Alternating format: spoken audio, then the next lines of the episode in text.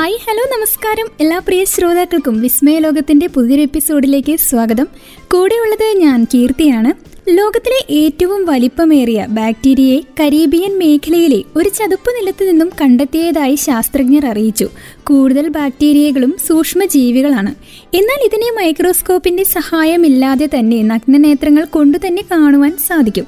വെള്ള നിറത്തിൽ ഒരു നാര് പോലെയുള്ള ഈ ബാക്ടീരിയയ്ക്ക് ഒൻപത് മില്ലിമീറ്റർ ആണ് നീളം കണക്കാക്കുന്നത്. ഇതുവരെ കണ്ടെത്തിയതിൽ വെച്ച് ഏറ്റവും വലിയ ബാക്ടീരിയയേക്കാൾ അൻപത് മടങ്ങാണ് ഇതിന്റെ നീളം. സാധാരണ മനുഷ്യർക്കിടയിൽ എവറസ്റ്റ് പർവതത്തിന്റെ പൊക്കമുള്ള മനുഷ്യർ ജീവിച്ചാൽ എങ്ങനെയായിരിക്കും? അതുപോലെ തന്നെയാണ് ഈ ബാക്ടീരിയയെയും സാധാരണ ബാക്ടീരിയകളെയും തമ്മിൽ ഗവേഷകർ താരതമ്യം ചെയ്യുന്നത്. കരീബിയൻ മേഖലയിലെ ഫ്രഞ്ച് അധീന ദ്വീപായ ഗ്വാഡലൂപ്പിൽ ചതുപ്പിൽ മുങ്ങിക്കിടക്കുന്ന സസ്യങ്ങളുടെ ഇലകളിൽ നിന്നാണ് ബാക്ടീരിയയെ കണ്ടെത്തിയത്.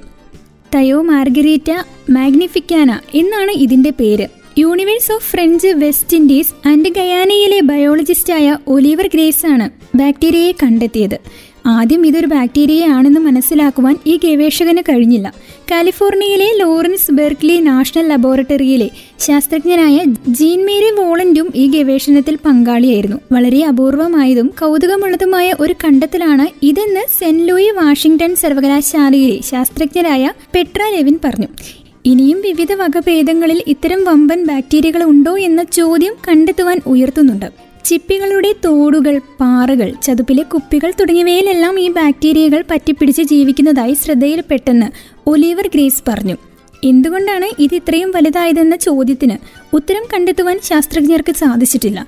ഒരുപക്ഷെ മറ്റു സൂക്ഷ്മജീവികൾ ആക്രമിക്കുന്നതിന് തടയിടാനാകും ഈ വലിപ്പം ബാക്ടീരിയ കൈവരിച്ചതെന്നും ശാസ്ത്രജ്ഞർ പറയുന്നു. ആറ് മനുഷ്യവാസമുള്ള ദ്വീപുകളും രണ്ടു മനുഷ്യവാസമില്ലാത്ത ദ്വീപുകളും അടങ്ങുന്ന ദ്വീപ് സമൂഹമാണ് ഗ്വാഡിലൂപ്പ്. നാല് ലക്ഷത്തോളം ആളുകൾ ഇവിടെ ജീവിക്കുന്നുണ്ടെന്നാണ് കണക്ക് പറയുന്നത്. ലോകത്തിലെ ഏറ്റവും നീളം കൂടിയ ചെവിയുള്ള ആട് എന്ന റെക്കോർഡിലേക്ക് അടുക്കുകയാണ് സിംബ എന്ന ആട്ടിൻകുട്ടി. പാകിസ്ഥാനിലെ കറാച്ചിയിൽ സിഡ് പ്രവേശിയിലാണ് ആട്ടിൻകുട്ടി ജനിച്ചത്. നാൽപ്പത്തിയാറ് സെന്റിമീറ്റർ ആണ് ഈ ആട്ടിൻകുട്ടിയുടെ ചെവിയുടെ നീളം. ജൂൺ അഞ്ചിനാണ് ആട്ടിൻകുട്ടി ജനിച്ചത്. മുഹമ്മദ് ഹസൻ നരോജയുടെ ഉടമസ്ഥയിലുള്ളതാണ് ഈ ആട്. ചെവിയുടെ നീളം കൊണ്ട് തന്നെ ഇപ്പോൾ സമൂഹ മാധ്യമങ്ങളിലെയും പ്രദേശത്തെയും താരമാണ് സിംബ. സിംബ നടക്കുമ്പോൾ ഇരു ചെവികളും നിലത്തുമുട്ടും. ആട്ടിൻകുട്ടിയുടെ പ്രശസ്തിയിൽ ഉടമയായ മുഹമ്മദ് ഹസൻ നരോജയും സന്തോഷത്തിലാണ്. ഗിന്നസ് റെക്കോർഡ് പ്രതീക്ഷിച്ചിരിക്കുകയാണ് ഇദ്ദേഹം. ജനിതകപരമായ വൈകല്യമാകാം നീണ്ട ചെവിക്ക് പിന്നിലെന്ന് വിദഗ്ധരുടെ നിഗമനം. നൂബിയൻ വിഭാഗത്തിൽപ്പെട്ട ആട്ടിൻകുട്ടിയാണ് സിംബ. താരതമ്യേന നീണ്ട ചെവിയുള്ളവയാണ് ഈ ഗണത്തിൽപ്പെട്ട ആടുകൾ. കടുത്ത ചൂടിൽ നിന്ന് ശരീരത്തെ സംരക്ഷിക്കുവാനാണ് ഇവയ്ക്ക് ഈ ചെവികൾ. എന്നാൽ ജനിതകപരമായ തകരാറ് മൂലം സിംബയുടെ ചെവികൾക്ക് നീളം വളരെ കൂടുതലാണെന്ന് മാത്രം. കേൾക്കാം അടുത്ത വിശേഷം. അഞ്ചടിയോളം നീളമുള്ള അണലിയെ ഒന്നോടെ വിഴുങ്ങി മൂർഖൻ പാമ്പ്. വാശിയേറിയ പോരാട്ടത്തിന് ശേഷമാണ് കൂറ്റൻ അണലിയെ മൂർഖൻ പാമ്പ് കീഴ്പ്പെടുത്തിയത്. ഗുജറാത്തിലെ മധു ഫാമിലാണ് സംഭവം നടക്കുന്നത്. ആറടിയോളം നീളമുള്ള മൂർഖൻ പാമ്പാണ് അഞ്ചടി നീളമുള്ള റെസൽ വൈപ്പർ വിഭാഗത്തിൽപ്പെട്ട അണലിയെ ഭക്ഷിച്ചത്. ഫാമിലുള്ളവർ അറിയിച്ചതനുസരിച്ച് ഇവിടെ എത്തിയ വന്യജീവി എസ് ഒ എസ് പ്രവർത്തകരാണ് പാമ്പിനെ പിന്നീട് ഇവിടെ നിന്ന് സുരക്ഷിതമായി നീക്കം ചെയ്തത്. ഏറെ സമയമെടുത്താണ് മൂർഖൻ പാമ്പ് അണലിയെ വിഴുങ്ങിയത്. പിടികൂടിയ മൂർഖൻ പാമ്പിനെ പിന്നീട് വനപ്രദേശത്ത് കൊണ്ടുപോയി തുറന്നുവിട്ടു. അന്റാർട്ടിക്കയിലെ ഏറ്റവും വലിയ ഐസ് ഷെൽഫായ റോസ് മഞ്ഞ് പാളികൾക്കിടയിൽ ഒരു നദിയും അതിൽ ജീവികളെയും കണ്ടെത്തിയിരിക്കുകയാണ് ശാസ്ത്രജ്ഞർ. റോസ് ഐസ് ഷെൽഫിന്റെ ആയിരത്തി അറുന്നൂറ് അടി താഴ്ചയിലാണ് നദി കണ്ടെത്തിയത്. ന്യൂസിലാൻഡിലെ national institute of water and atmospherics റിസർച്ചിലെ ശാസ്ത്രജ്ഞരാണ് അതിമർദ്ദത്തിൽ ഉഷ്ണജലം പുറപ്പെടുവിക്കുന്ന ഉപകരണം ഉപയോഗിച്ച് ഐസ് പാളി തുരന്ന് അടിയിൽ നദി കണ്ടെത്തിയത്. ഏകദേശം പത്ത് കിലോമീറ്റർ നീളവും എണ്ണൂറടി ആഴമുള്ളതാണ് ഈ നദി. നദീഭാഗത്ത് പൂർണമായി ഇരുൾ മൂടിയതും കൊടും തണുപ്പ് നിലനിൽക്കുന്നതുമായ സാഹചര്യമാണ്. ഇത്രയും പ്രതികൂല സാഹചര്യത്തിൽ ജീവികൾ വന്നതെങ്ങനെയെന്ന അന്വേഷണത്തിലാണ് ശാസ്ത്രജ്ഞർ. കൊഞ്ചുകളോട് സാമ്യമുള്ള ആംഫിപോഡുകൾ എന്ന ജീവികളാണ് ഈ നദിയിൽ കണ്ടെത്തപ്പെട്ട ജീവികൾ. ഇവയ്ക്ക് ജീവിക്കുവാനും പെരുകാനുമുള്ള ആവാസ വ്യവസ്ഥ ഈ നദിയിലെ വെള്ളത്തിലുണ്ടെന്ന് ശാസ്ത്രജ്ഞർ പറയുന്നു. ജീവികൾക്ക് പോഷണത്തിന് വേണ്ട ധാതുക്കളും മറ്റും വെള്ളത്തിലുണ്ടാകാം. കൂടുതൽ വ്യക്തമായ വിവരങ്ങൾക്കായി ജലസാമ്പിളുകൾ ശേഖരിച്ച് പരീക്ഷണങ്ങളും നിരീക്ഷണങ്ങളും നടത്താനാണ് ശാസ്ത്രജ്ഞർ ഉന്നമിടുന്നത്. അന്റാർട്ടിക്കയിലെ കട്ടിപിടിച്ചുള്ള ഐസ് പാളികൾക്ക് താഴെയുള്ള ലോകങ്ങൾ ശാസ്ത്രത്തിന് എന്നും ഒരു ദുരൂഹതയാണ്. കട്ടിയേറിയ ഈ ഐസ് തുറന്നു മാത്രമേ താഴേക്കെത്തി ഇവയെക്കുറിച്ച് കൂടുതൽ അറിയുവാൻ സാധിക്കൂ. എന്നാൽ പ്രതികൂലമായ കാലാവസ്ഥയും മറ്റു പരിസ്ഥിതികളും എപ്പോഴും പ്രതിബന്ധം സൃഷ്ടിക്കും. എന്നാൽ ശക്തമായ ഗവേഷണം ഇവിടെ നടത്തിയാൽ മറിഞ്ഞിരിക്കുന്ന കൗതുകകരമായ പല രഹസ്യങ്ങളും വെളിപ്പെടുമെന്ന് ശാസ്ത്രജ്ഞർ പറയുന്നു. കഴിഞ്ഞ വർഷം റോസ് ഐസ് ഷെൽഫിന്റെ നേരെ വിപരീത ദിശയിൽ സ്ഥിതി ചെയ്യുന്ന ഫിൽച്ചർ റോൺ ഐസ് ഷെൽഫിന്റെ നാലായിരം അടി ആഴത്തിൽ വിചിത്രമായ ചില ജീവികളെ ബ്രിട്ടീഷ് അന്റാർട്ടിക് സർവേയിലെ ശാസ്ത്രജ്ഞർ കണ്ടെത്തിയിരുന്നു. ചലിക്കാത്ത സ്പോഞ്ചുകൾ പോലുള്ള ജീവികളാണ് ആഴത്തിലെ പാറയിൽ പറ്റിപ്പിടിച്ച് വളരുന്ന നിലയിലും കണ്ടെത്തിയത്. സാധാരണഗതിയിൽ ഇത്രയും താഴെ ജീവികളെ കണ്ടാൽ തന്നെയും അവ സൂക്ഷ്മ ജീവികളോ ചലിക്കുന്ന ജീവികളോ ആയിരിക്കും. എന്നാൽ ചലിക്കാത്ത സ്പഞ്ചുകൾ തീരെ ധാതു സാന്നിധ്യമില്ലാത്ത ഈ മേഖലയിൽ എങ്ങനെ സ്ഥിതി ചെയ്യുന്നു എന്നതിന്റെ ഉത്തരം കണ്ടെത്തുവാൻ ഇനിയും സാധിച്ചിട്ടില്ല.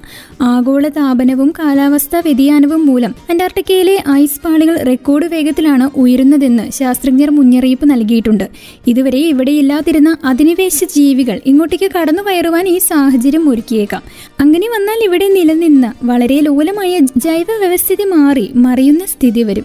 കാനഡയിലെ സെന്റേലിയസ് പർവത നിരകളിൽ നിന്ന് ഉത്ഭവിക്കുന്ന അൽസക് നദിയിലാണ് ഒരുതരം മാറ്റങ്ങൾ ഗവേഷകർ നിരീക്ഷിക്കുന്നത്. അപ്പോൾ അതെന്താണെന്ന് നമുക്ക് നോക്കിയാലോ? സെന്റേലിയസ് പർവതത്തിലെ മഞ്ഞുപാളികളിൽ നിന്ന് ഒഴുകിയെത്തുന്ന നദി ഡ്രൈബേ എന്ന് വിളിക്കുന്ന മേഖലയിലൂടെ കടന്ന് പസഫിക് സമുദ്രത്തിലാണ് പതിക്കുന്നത്. ഇതിനിടയിൽ അൽസെക് എന്ന പേരിൽ തന്നെ അറിയപ്പെടുന്ന ഒരു തടാകവും കടന്നാണ് ഈ നദി ഒഴുകുന്നത്.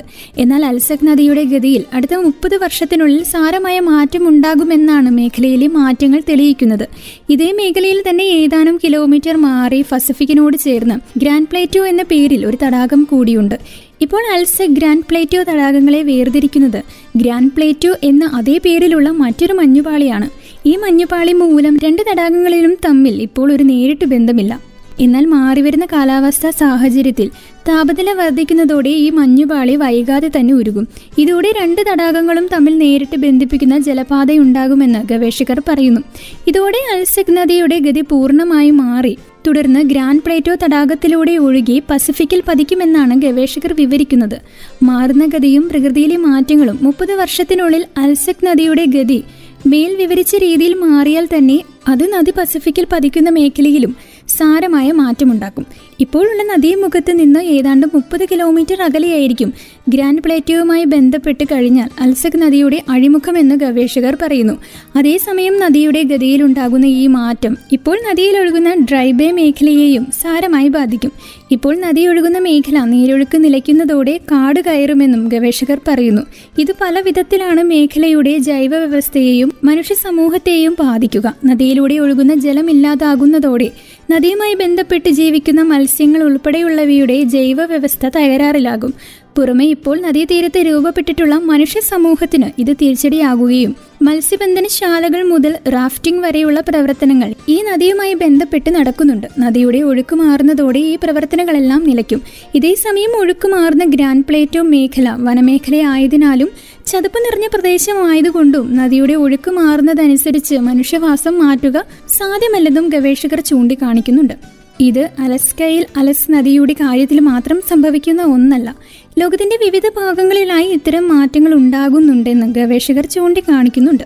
പലപ്പോഴും ഈ മാറ്റങ്ങൾ സംഭവിക്കുന്നത് ഒറ്റപ്പെട്ട മേഖലകളിലാണ്. അതുകൊണ്ട് തന്നെ ഈ മാറ്റങ്ങൾ തിരിച്ചറിയാതെ പോകുന്നു. ഇതോടൊപ്പം ഈ മാറ്റങ്ങൾ പ്രകൃതിക്ക് ഉണ്ടാക്കുന്ന മാറ്റങ്ങളും ഗൗരവമേറിയതാണ്. എന്നാലും ഈ മാറ്റങ്ങളെക്കുറിച്ച് കൂടുതൽ പഠനങ്ങൾ വേണ്ടിവരുമെന്നാണ് ഗവേഷകർ കണക്കുകൂട്ടുന്നത്.